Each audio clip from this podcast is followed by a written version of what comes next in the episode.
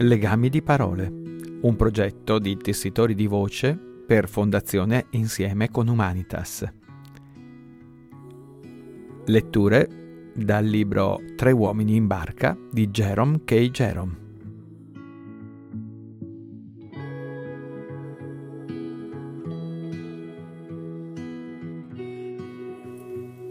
Tre uomini in barca, capitolo terzo. Così, la sera dopo, ci riunimmo di nuovo per discutere e mettere a punto i nostri piani. Harris disse Dunque, la prima cosa da decidere è quel che dovremo portare con noi. Su, prendi un foglio di carta e scrivi, Jay. E tu, George, cerca il listino dei prezzi del droghiere. E qualcuno mi trovi una matita, dopodiché io compilerò l'elenco. Così è fatto, Harris sempre pronto ad assumersi egli stesso il fardello di ogni cosa e a scaricarlo subito sulle spalle altrui. Mi ricorda invariabilmente il povero zio Podger. Non potete aver mai veduto in tutta la vostra esistenza una casa in subbuglio da cima a fondo come quando mio zio Podger si accingeva a fare un lavoretto. Era arrivato in casa dal corniciaio un quadro che aspettava adesso nella sala da pranzo di essere appeso. La zia Podger domandava che cosa si sarebbe dovuto farne e zio Podger rispondeva Oh, lascia che ci pensi io. Nessuno di voi deve minimamente preoccuparsi per questo. Sbrigherò io tutto il lavoro. Dopodiché si toglieva la giacca e cominciava mandava fuori la servetta ad acquistare sei centesimi di chiodi. Poi le spediva dietro uno dei ragazzi per spiegarle come dovevano essere. Da quel momento, a poco a poco, metteva in moto l'intera famiglia.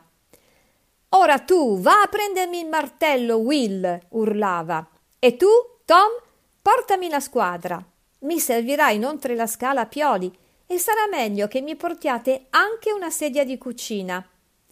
E tu, Jim, corri dal signor Gaggles e digli Pa la saluta e spera che la sua gamba vada meglio. E le spiacerebbe prestargli la livella a bolla? E tu, Maria, non andartene perché avrò bisogno di qualcuno che mi faccia luce. Oh, non appena la ragazza torna dovrà uscire di nuovo per comprare un po' di cordone da quadri e Tom? Dov'è Tom? Tom, vieni qui, voglio che tu mi passi il quadro. Poi sollevava il quadro e lo lasciava cadere facendolo staccare dalla cornice. Cercava di salvare il vetro e si tagliava. Dopodiché saltellava tutto intorno alla stanza cercando il fazzoletto.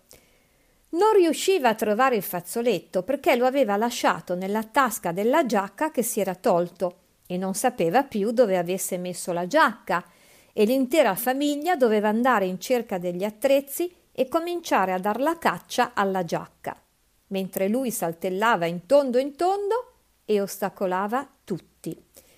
Non c'è nessuno in questa famiglia che sappia dove si trova la mia giacca? Mai visto un simile gruppo di inetti da quando sono al mondo. Parola mia, non mi era mai successo.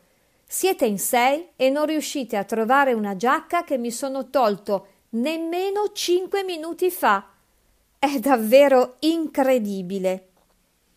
Poi si alzava e si accorgeva di essersi messo a sedere sulla giacca e allora gridava Oh, potete smettere di cercarla. L'ho trovata io stesso, ormai.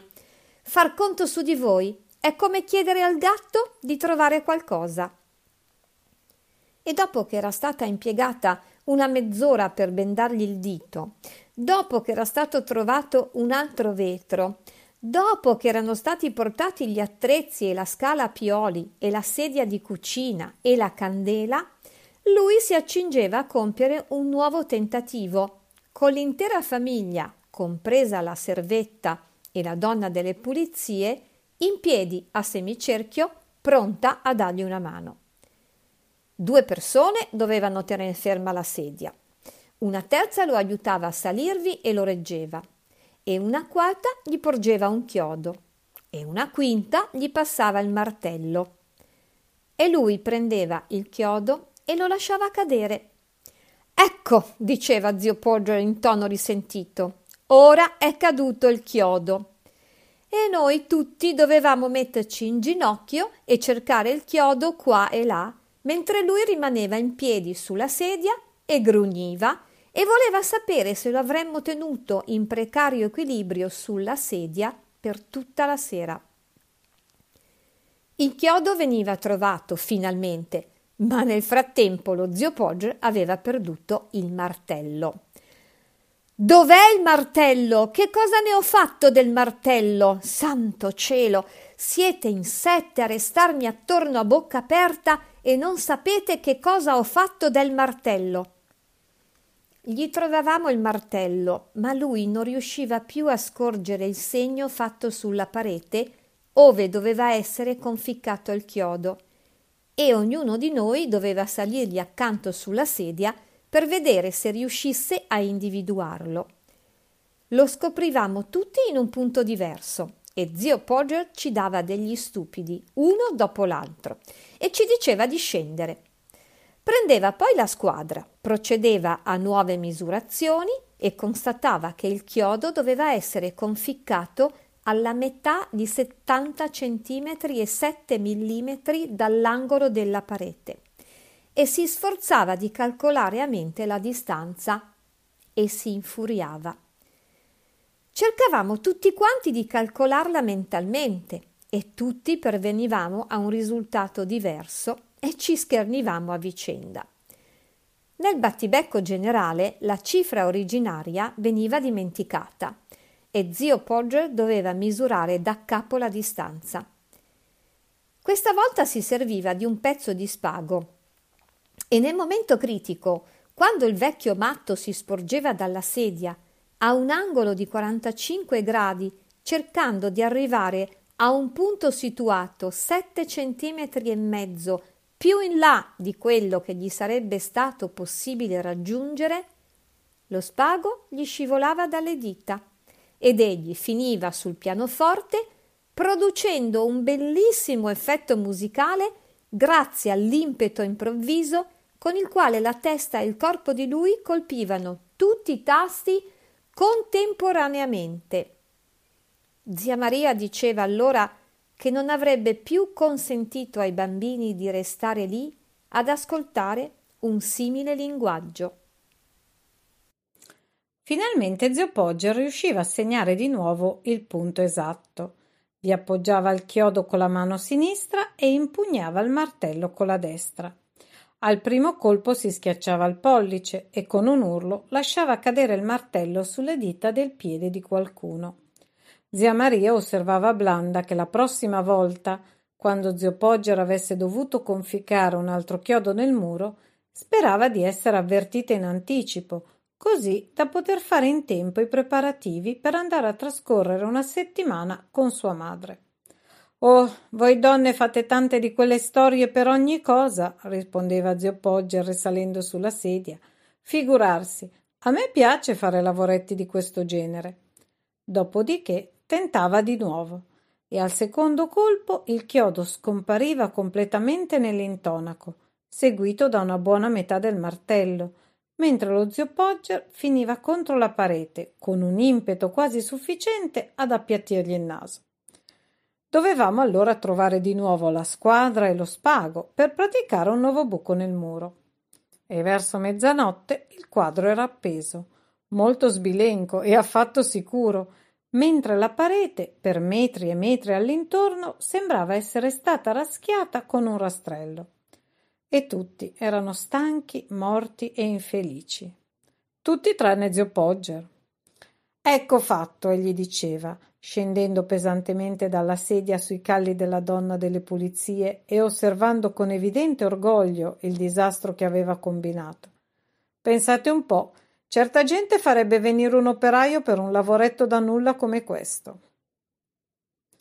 Harris diventerà un tipo tale e quale quando crescerà. Lo sapevo e glielo dissi.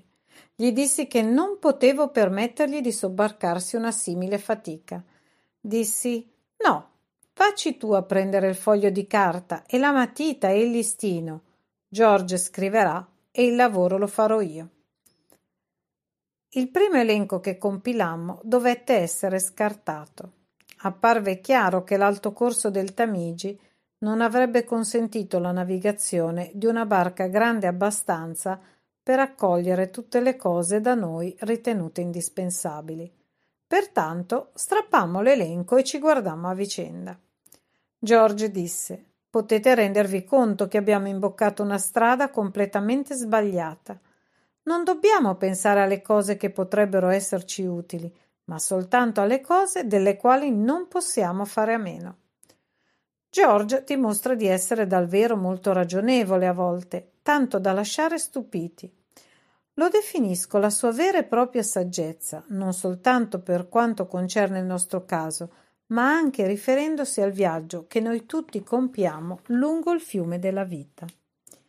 Quante persone nel corso di tale viaggio caricano la barca al punto da farle correre il pericolo di colare a picco con un intero magazzino di cose stupide, ritenute essenziali per i piaceri e gli agi del viaggio, ma che in realtà sono soltanto inutile ingombro come ammucchiano sulla povera piccola imbarcazione fino all'altezza dell'albero bei vestiti e grandi dimore, inutili persone di servizio e tutta una schiera di eleganti amici che non darebbero due soldi per loro e per i quali esse non darebbero tre soldi.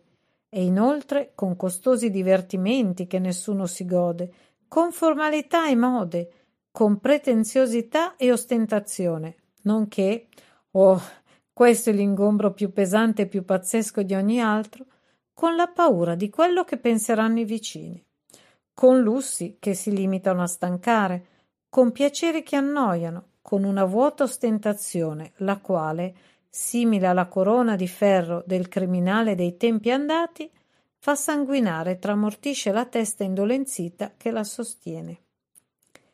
Si tratta di ingombro, amico mio, soltanto di ingombro. Gettalo in acqua. Rende la barca così pesante da spingere che quasi svieni ai remi.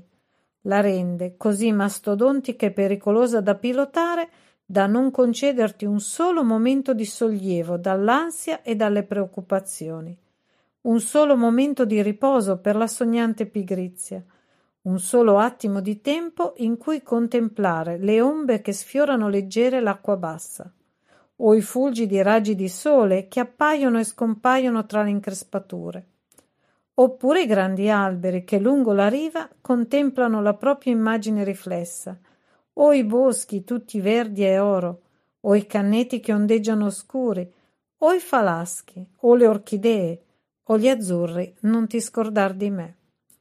Liberati della zavorra, amico, lascia che la tua barca della vita sia leggera, carica soltanto di quel che ti occorre. Una casa accogliente e semplici piaceri, uno o due amici degni di tal nome, qualcuno da amare e qualcuno che ti ami, un gatto, un cane, una o due pipe, quanto basta da mangiare e quanto basta da indossare, e un po' più di quello che è sufficiente da bere, poiché la sete è una cosa pericolosa. Troverai allora la barca più facile a spingersi e non tenderà più tanto a capovolgersi e non importerà poi molto se si capovolgerà. La mercanzia buona e semplice resiste all'acqua. Avrai tempo per riflettere, oltre che per lavorare. Avrai il tempo di assorbire il sole della vita, il tempo di ascoltare la musica eolica che il vento di Dio trae dalle corde dei cuori umani intorno a noi. Il tempo di Oh, mi scuso, davvero, mi ero lasciato andare. Bene, affidammo l'elenco a George e lui cominciò a compilarlo. Non porteremo una tenda, egli suggerì. Sceglieremo una barca coperta, così tutto sarà molto più semplice e più comodo. Sembrava una buona idea e l'adottammo. Non so se abbiate mai veduto la cosa a cui mi riferisco si fissano archi di ferro sulla barca si tende un telo enorme su di essi lo si aggancia ai bordi tutto attorno da prua a poppa e il telo trasforma l'imbarcazione in una sorta di piccola casa che è mirabilmente comoda, anche se un po' soffocante. Ma d'altro canto ogni medaglia ha il suo rovescio, come disse quel tizio quando gli morì la suocera e toccò a lui pagare le spese del funerale. Giorgia disse che in tal caso dovevamo portare una coperta per, per ciascuno, una lampada, un po' di sapone, una spazzola e un pettine tra tutti, uno spazzolino da denti per ciascuno, un catino, un po' di polvere dentifricia, il necessario per radersi. Sembra un esercizio di traduzione dal francese, no? E un paio di grandi asciugatoi da bagno. Ho notato che la gente fa sempre giganteschi preparativi per i bagni, ogni qualvolta si reca in una qualsiasi località situata in prossimità dell'acqua, ma che poi, una volta arrivata, di bagni non ne fa molti. Succede la stessa cosa quando ci si reca al mare. Io decido invariabilmente, pensando alla faccenda mentre mi trovo a Londra, che mi alzerò presto tutte le mattine e andrò a tuffarmi prima di aver fatto colazione e religiosamente metto nella valigia un paio di mutandine da bagno e un asciugatoio. Scelgo sempre un costume da bagno rosso. Mi piace immaginarmi con il costume da bagno rosso, si addice alla mia carnagione, ma quando arrivo al mare, in qualche modo non sento di desiderare quel tuffo mattutino così intensamente come lo desideravo quando mi trovavo in città. All'opposto, sento di voler restare a letto fino all'ultimo momento e poi scendo e faccio colazione. Uno o due volte la virtù ha trionfato. Mi sono alzato alle sei vestendomi a mezzo e ho preso costume da bagno e asciugatoio per poi camminarmi lugubremente. Ma non è stato affatto piacevole. Sembra che tengano in serbo ad aspettarmi un vento da est particolarmente tagliente quando vado a fare il bagno nelle prime ore del mattino. Inoltre scelgono tutti i ciotoli con tre spigoli affilati e li dispongono verticalmente, affilano gli scogli e ne coprono le punte con un po' di sabbia, in modo che io possa non vederle. E spostano il mare portandolo tre chilometri al largo, per cui devo difendermi dal freddo cingendomi il corpo con le braccia e saltellare, rabbrividendo in quindici centimetri d'acqua. E quando finalmente arrivo al mare è tempestoso e assolutamente ostile. Un'ondata enorme mi investe scaraventandomi con tutta la violenza possibile in una posizione seduta su uno scoglio che è stato collocato lì appositamente per me. E prima che io abbia esclamato Oh, ai! e constatato che cosa è successo, il risucchio dell'onda mi trascina in pieno oceano. Comincio a nuotare freneticamente verso la spiaggia e mi domando se rivedrò mai la casa e gli amici e mi auguro di essere stato più buono con la mia sorellina, quando ero ragazzetto, voglio dire. Proprio nel momento in cui ho ormai rinunciato ad ogni speranza, un'onda refluisce e mi lascia lungo, disteso e appiattito come una stella di mare sulla sabbia. Allora mi rimetto in piedi, mi volto e mi accorgo di avere nuotato a più non posso per salvare la pelle in sessanta centimetri d'acqua. Torno indietro saltellando, mi rivesto e mi trascino fino a casa, ove devo fingere di essermi divertito. Nel caso in questione parlammo tutti come se fossimo stati sul punto di fare una lunga nuotata ogni mattina.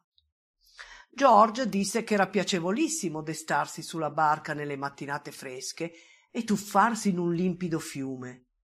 Harris disse che non esisteva niente di meglio di una nuotata prima di colazione per far venire appetito. Disse che a lui le nuotate facevano invariabilmente venir fame. Giorgio osservò che se il nuoto avesse fatto mangiare Harris più di quanto mangiava già normalmente, lui allora si sarebbe opposto ai bagni di Harris. Avremmo già dovuto faticare più che a sufficienza, disse, per remare controcorrente con tutte le provviste necessarie a Harris, anche senza il nuoto. Fece osservare a George, tuttavia, quanto sarebbe stato più piacevole avere Harris sulla barca pulito e rinfrescato, anche a costo di portare qualche tonnellata in più di provviste. Ed egli finì con il vedere la situazione nella mia stessa luce e ritirò il veto contro i bagni di Harris. Decidemmo, infine, di portare tre asciugatoi, così da non essere costretti a fare il bagno a turno. Quanto agli indumenti, Giorgia disse che due vestiti di flanella sarebbero bastati, dato che avremmo potuto lavarli noi stessi nel fiume quando si fossero insudiciati. Gli domandammo se avesse mai provato a lavare vestiti di flanella nel fiume ed egli rispose che no, non li aveva lavati precisamente lui stesso, ma conosceva certi tipi che si erano regolati così e sembrava trattarsi di una cosa abbastanza facile. Harris e io fummo così deboli da immaginare che sapesse quel che si diceva e da ritenere che tre rispettabili giovanotti senza posizione, per nulla influenti e privi di ogni esperienza in fatto di bucato, potessero davvero lavarsi le camicie e i pantaloni nel Tamigi con un pezzo di sapone. Dovevamo renderci conto nei giorni a venire, ormai troppo tardi, che George era un miserabile impostore ed evidentemente non aveva saputo niente di niente a riguardo. Se aveste veduto quei vestiti dopo. Ma stiamo anticipando gli eventi, come dicono i romanzi sensazionali. George ci disse di portare un cambio di biancheria e un gran numero di calzini nell'eventualità che la barca si fosse rovesciata e che avessimo dovuto cambiarci. E molti fazzoletti, in quanto sarebbero serviti per asciugare cose varie, e un paio di stivaletti di cuoio, oltre alle scarpe di tela. Ne avremmo avuto bisogno sempre nell'eventualità di un capovolgimento della barca.